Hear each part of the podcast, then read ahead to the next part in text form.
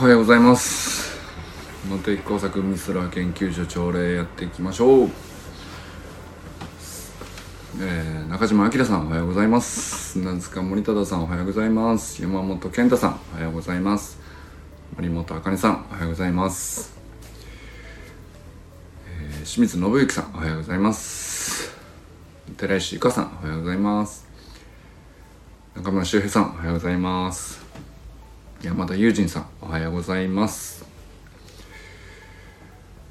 さあ、昨日は皆さんいかがお過ごしでしたか。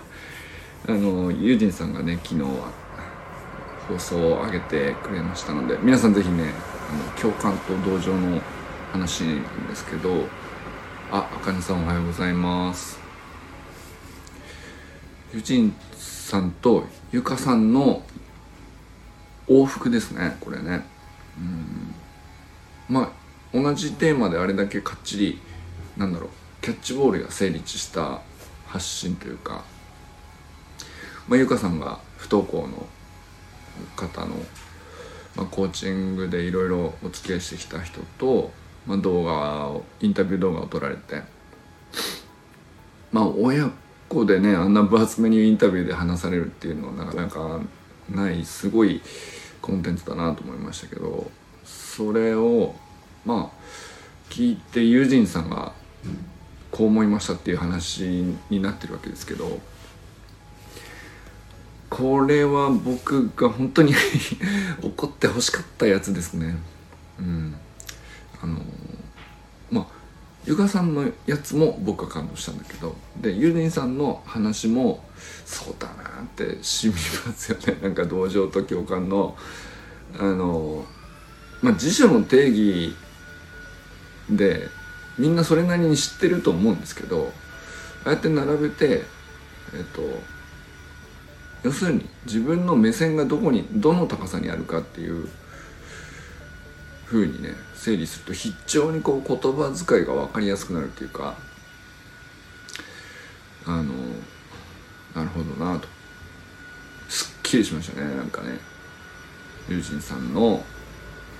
発信を聞いた後にゆかさんのコーチングって何なん、コーチングがやってることって何なんだろうなっていうのもよく分かりましたよね。よ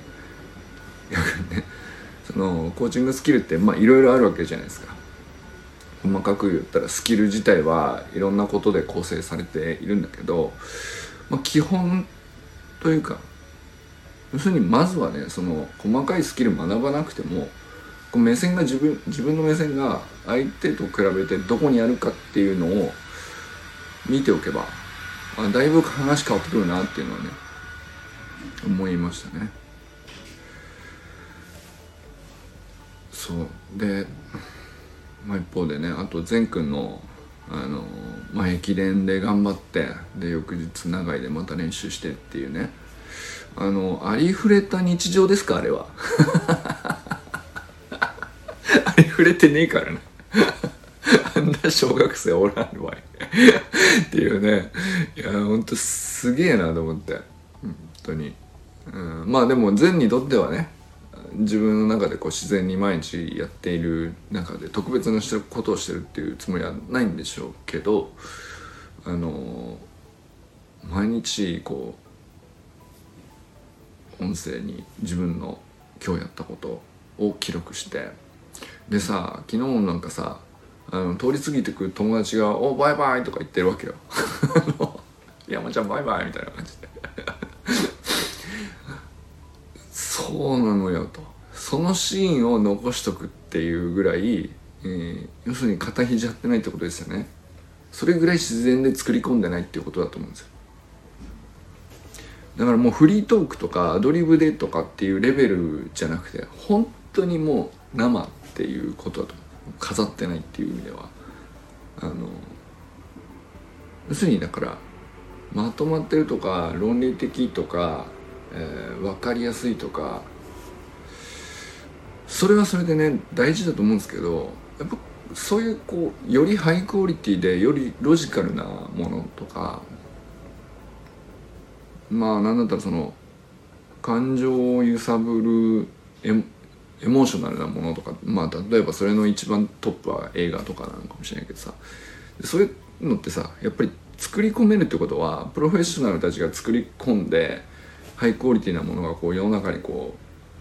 次々と出てって、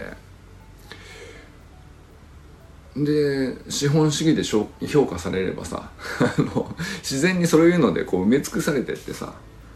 行くんだけど、あの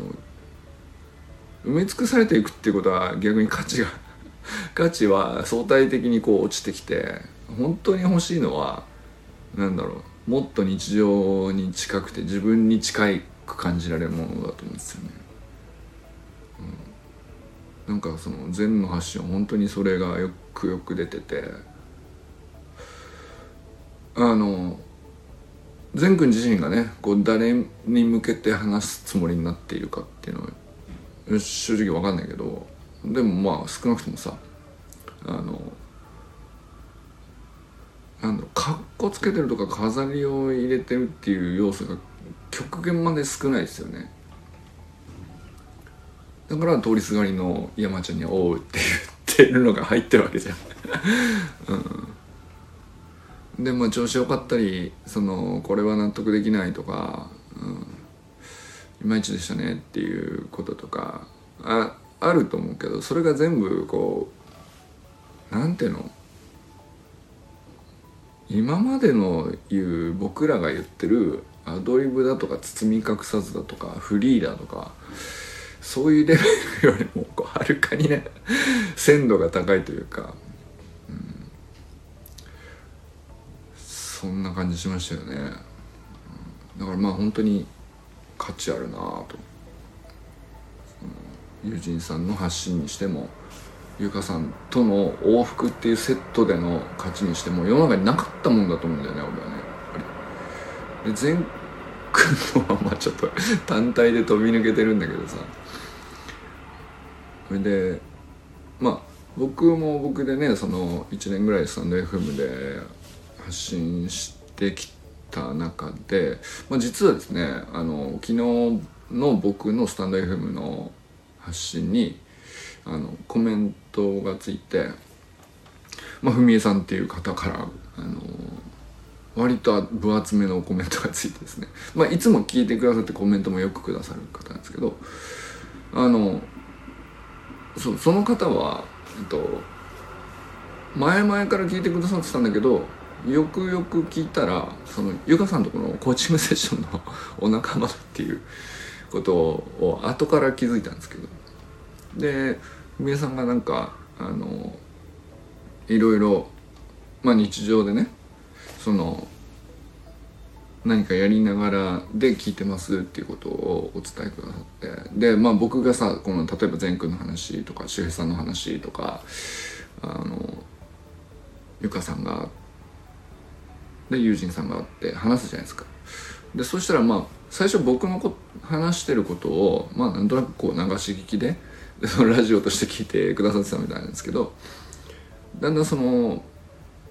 善君にも親近感が湧いていくし、えー、周平さんってこういう人なんだろうなとかあの友人さんってあこういうことにあの関心持たれている人なんだ、じゅういっさいなんだみたいなことがあの、まあ、断片的にでもやっぱり伝わっていくんですよね。であのそれをねこう割とこう大事に感じてくださっているっていう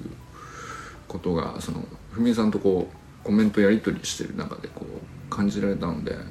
あでまあだから僕はそのもう善くんのチャンネル、周平さんのチャンネルと友人さんのチャンネルもあるんで、あのぜひ聞いてくださいっつってリンク送ったんですよ個別のメッセージで。そしたらなんかあの結構しっかりめに聞いてくださったみたいで、そのこれ数としては再生回数いちだと思うんですけど、これはなんかものすごい大事なことだと昨日僕は思ったんですよね。あの要するにめちゃくちゃハイクオリティで自分の生活からは遠いところでえー、刺激を受けるとか、すっごい楽しいとか、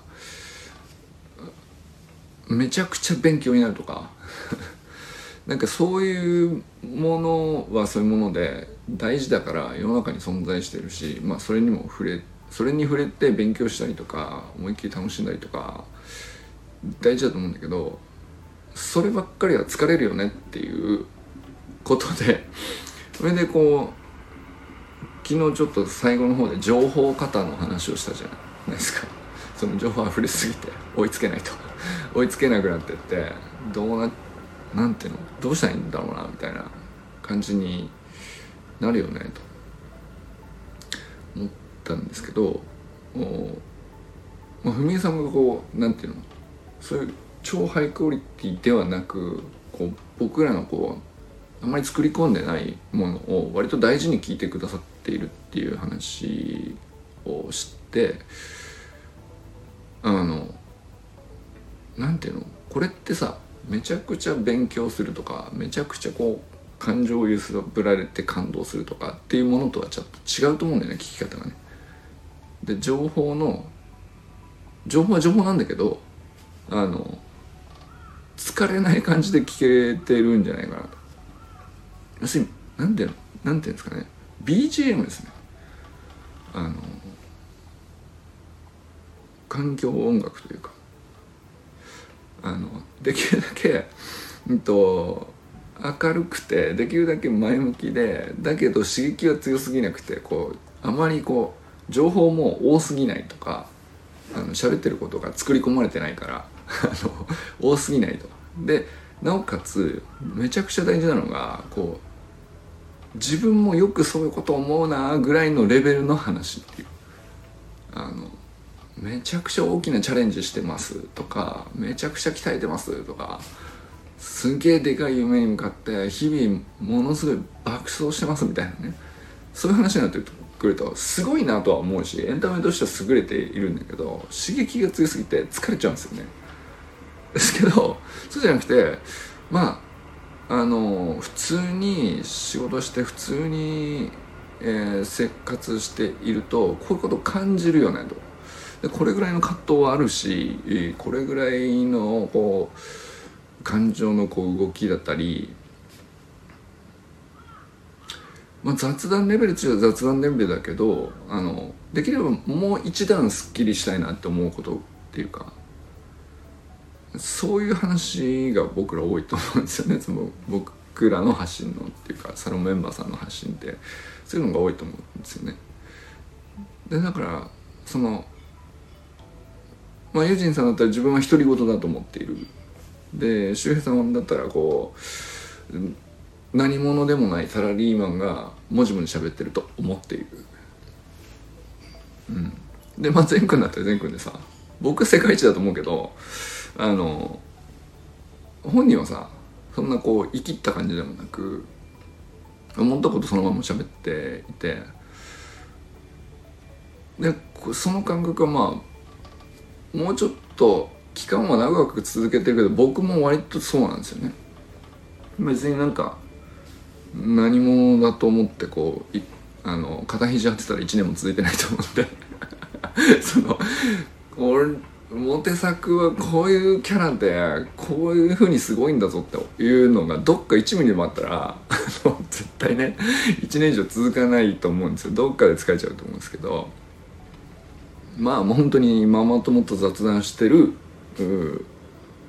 ぐらいの中身ですよね。僕は多分その普段、うん、公園で立ち話でママ友パパ友がおーってあったらこういう話をしてるっていう程度のことしか喋ってないっていうねだから続いてんだと思うんですけど、でそれをこうなんかあのビージーエム として環境音としてこう流す分にはすごくなんていうか、情報過多っていうところとは、情報が多すぎてついていけないみたいな話とはちょっと違うところに軸があるっていうか、聞き方が変わってくるのかなと、変わってきてるのかなと受け取ってくれている、うん、そう多くはないけど、でも確実に割と毎日いるんですよね。それがこう僕はずっと不思議だったんですけど、でもまあそういう人、聞いてくださってる方にしてみれば、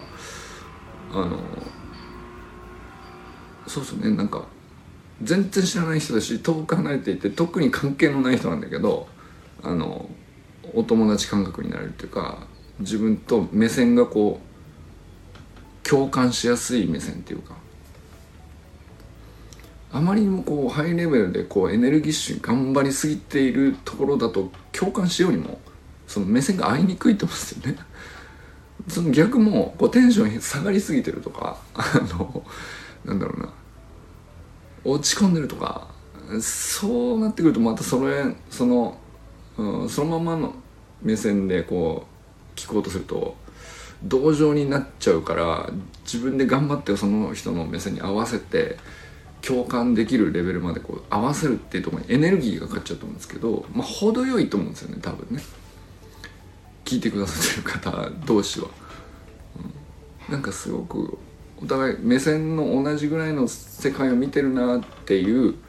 自然な共感があって、だから話してる中身がどうこうとか、そこから情報を仕入れようみたいな力みがなくなるんだと思うんですよ、聞いてて。だからなんかそのなんですかね、一応こうなんていうか、僕が子供の頃に音楽って言ったら、あのめちゃくちゃこうなんていうの、好きなアーティストはこの人で、この人のシングルが出たら絶対買う、でそれ以外のところにはちょっとお金がないんでみたいな感じになってあのその一曲をもう大事に大事にしがうみたいな感じの聴き方をしてたんですけれど、まあ、音楽でいうとね、であここのギターがとか、ここのシンセがとか、あここのボーカルの伸びがとか、もういなんていうの、隅々まで何回もそのいっきょくだけを聴き込んでさっていう聴き方をしてたんですけど、それがだんだんこういろんな シーディー 買えるようになってきて、であの人こういろんなジャンルのを聴き出すと、こっちも面白いなあっちも面白いなってなってくるんだけど、だんだんねついていけなくなるんですよね。その人たちは、そのアーティストたちはどんどんいろんな新曲を出して、でみんな好きなんだけど、みんな好きなのを全部の新曲を追っかけてたらついていけなくなるんで、でそうなってこう今じゃあどういう音楽の聴き方してるかって言ったら、あの気分に応じて、えー、じゃあまあ今この辺の時間帯ではこれをかけこのパッケージでこのジャンルの曲調のものをなんとなくかけどこうみたいな聴き方になってるんですよね。まあ Apple Music とかそういう感じじゃないですか。あのジャンルがこう分かれてて、フォーカスする時とか、あのゆったりチルタイムの時はこの曲のパッケージでプレイリストどうですかみたいななってて、でまあ上げ上げにしたかったらこのパッケージで、だからアーティストで選んでるというよりは、その気分に合わせてそのプレイリストを選ぶみたいな感じの聴き方なんで、それって一曲一曲そのアーティストへの入れ込みとか、その歌詞の一つ一つ全部つぶさに意味合いとかニュアンスとかまで、あるいはそのアーティストの歩んできた歴史まで感じながら、すんげえこう自分の体にこう取り込むように聴いてた聴き方とは全然違うんですよね。まあ、いわゆる流し聞きなんだけど、それに近いのかなと思って、情報の受け取り方の変化っていうのも、最初はもう一冊の本があのめちゃくちゃ大事で自分に響いてたら、もうそのバイブルになってて、一行一行一言一句こう句読点に及ぶまで読み込むみたいな、それが情報を受け取るということだったのが、まあいろんな本がこう手軽に入るようになって Kindle になって何冊でも読めるようになってとかさ、で流し読みも流し読みで、あのピンと目次ピンとこなかったら、まあ、買ったけどあの寝かしとくっていうか、今は読むタイミングじゃないってなったら寝かしとくみたいな読み方になってるというか。で、同じ情報で例えば本じゃなくて人の発信、動画の発信、音声の発信とか、これもこうどんどんハイクオリティなものが出てきて、それもこうじゃああの人から学ぼうとかっていうふうにフォローしていくんだけど、今度はそれはそれでまたハイクオリティなものがボンボンこう増えてくるか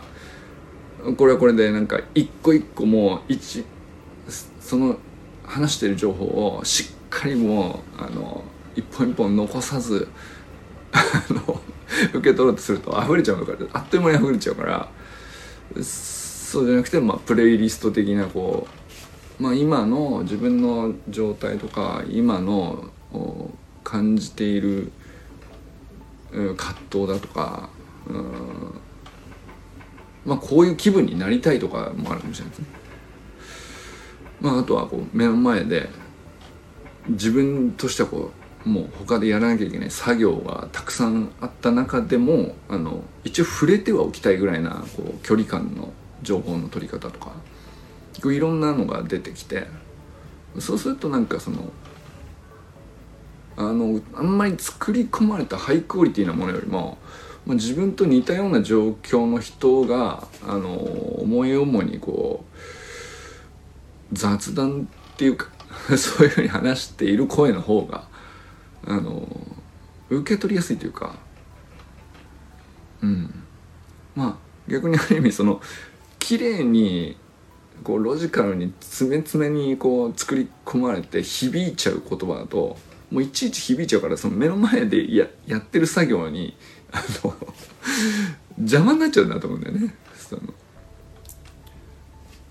でそっちの作業はそっちの作業ですごい大事なことをしていたらさ、で結構なこうあのしっかりめにやっていながらのこう ごパーセントじゅっパーセント ぐらいの負荷で、えー、環境音として流れているけど大体触れてるみたいなあの情報の受け取り方をしている方がいい人もいるんだと思うんですよね。だからまあそういう人には必要なんだと思うね。必要なんだと思うっていうか、あのお互いそういうところでつながる時間もあった方がいいというか、うん、まあだからそのフミエさんがこうすごい友人さんの話とか周平さんの話とか善くんの話とかすごいなんかちゃんと聞いてくださってるみたいなんですけど、あの最初はね、あのすごい人だなと思ったんですよね、フミエさんがね。あ、そんなところまですごくこうちゃんと聞いてなんだろう学ぼうとされてるんだなと思ったんですけど、じゃなくてそのフミエさんにとってはあのごく一番共感しやすい目線で、でこう他にちゃんとやるべきことがあってそれをしっかりやっている中でも自然にこう、うん、目線をいちいちこう 高, 高くしたり下げたりとかっていう、そこにカロリーを使わずにほぼ同じ目線で共感がこう自然にできるような、あの割とこう聞きやすい雑談というか、そういうふうにこう受け取れるからだろうなと、うん、思ったりしましたよね、うん、そう、まあだからその友人さんのね昨日の共感と同情の話で目線が違うっていう話だったんだけど、まあ、それと情報型に対して僕らがこうどういうふうにアジャストしているのかっていうのをよくよく考えると、まあ音楽であったりその本であったりっていうのが情報っていうといわゆるその、うん、すごく綺麗にパッケージされた媒体というか、まあ、例に上がるかなと思ったんですけど、それに例えると、まあ、似たようなことが起きてんなと、うん、思いましたね。あとは僕共感は同じ目線で同情がちょっと上っていうのと、僕下があるなと思ったんですけど下があるなと思ったのはあの昨日ですね、まあ娘がこう部活で頑張ってるんだけど、あの悔しい思いをして、こういうことがあったと、うん、ああいうことがあったっていう、まあ家に帰ってきてね、いろいろこう学校でよくこれできたわっつって帰ってくる時と、いやちょっと俺はみたいな時のその落ちて帰ってくる時とね、まああるじゃないですか。んでまあまあその、まあ、やっぱり頑張ってる分だけものすごいこう、うん、やっぱりこう噛み合わない時の、うん、物事が噛み合わない時に嘘でしょみたいな、そんなショックな出来事あるみたいなダメージもさあるんですよ。頑張ってるのが報われたらすんげえこう、はい、リターンというかうれすんげえ嬉しいみたいな話はもちろんなんだけど、まあ、なかなか報われないをあのなんとか踏ん張るまではまあいいとして、その逆にそのマイナスめちゃくちゃ頑張ってるのに報われないぐらいまでまだこういいとして、逆にマイナスに触れるみたいなこう出来事が起こったりとか、まあそれよっぽど噛み合わない時ですね、何かしらね、まあ、そういうこと起こるとあのこれは辛いだろうなっていうか悔しいだろうなとか、かなあのまあ悲し悲し辛い悲しい悔しい寂しい分かんないけど、まあマイナスの感情っていうか、それもこう大きく触れるっていうね。でまあそれをこうなんていうか、妻はねこうゆっくり聞いて共感して聞いてるっていうね、うん、でその弟、弟もこう途中で塾から帰ってきて何があったのっつって、まあ、あの結構兄弟の会とでそのふんふんって言って聞いて、でまあ共感してあげてて、あ偉いなと思いながらその頑張ってるのみんな知ってるからね、うん、それはしんどつらかったねっていう感じで聞いたんですけど、まあ、僕だけあのちょっと距離離れたところにいて、これ感情的にもちょっと距離離れてる、うん、でまあ話としてもちょっとこうたまたまね距離離れてたんだけど、でどういう感情になったかって言ったら共感ではなかったんですよね。もちろん同情じゃないんですけど、同情でも共感でもないなと思って、これなんだろうなと思ったんですよ。でその目線的にはですね、僕はかなりこう自分の方が下でこう長女のこう葛藤して努力したのに葛藤してるみたいな状況に対して共感ではなくて、うーん憧れだったですねその正直憧れになってましたね。僕もそういうことをしたかったなーって思ってた。でまずそのそもそもめちゃくちゃ努力してるっていう、う状況になりたかったなーっていうのと、なった上でそんな噛み合わなくて辛い経験というか、あのー、そういうこともね、努力しなかったらそのそれを経験できるステージに上がらないわけじゃないですか。僕の場合はそのまず努力を日々積み重ねて頑張って頑張ってみたいなことをあのできなかったので、まあそういうこうハイレベルな悩みというか葛藤とかぶつかったりとかっていう経験もできなかったんですよね。だからなんかそこになんかすごいこう憧れを抱いたっていうか、いいなってだからそれ下から目線なんですよ。共感できないんですよ。共感できないって言ったら変ですけど、そのなんだろうな、そのプロ野球選手があのドラフトいちいで入ったのに、で期待されて入ってるのになかなか試合で結果を出せなくて打率いち割台で アイエー で苦しんでますみたいな話ですあの例えばこれ共感できないんですよ僕は。そのプロ野球選手になれなかったしっていうかな、そのほど遠いところにいるからさ、そのそんなに努力もしないしそこまで野球やってないしみたいなさ。じゃあその打撃不振に苦しむみたいな、噛み合わない、努力してるのに噛み合わなくて 悩, 悩んで結果が出なくて、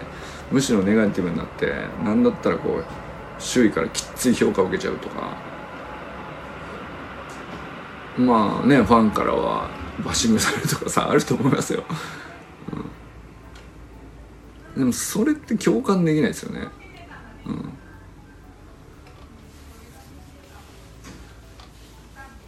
それに近かったですね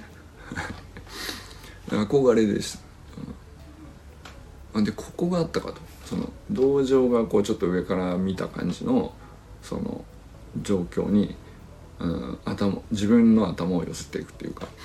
で共感はその相手と同じ目線で同じ思い、相手のこう考えの価値観とか考えの枠組みの中でどういう感情なのかなって想像して、自分の中でも同じものを感じ取るというか、相手の土俵の上であくまでね感情を、うん、イメージで作り出して、で自分の中にも持ってくるみたいな感じですよね。で憧れの場合はそのそれができないんですよ。その相手の価値観とかどんな感じなのかなとか、どれほど頑張ってきてだけどこうだっていうことに対して、うん、感情を自分の中でうまく再現できないんですよ。どんな気持ちになるんだろうと。でもすごいなっていうね、いいなっていう感じですいや良くはないんだけどさ、その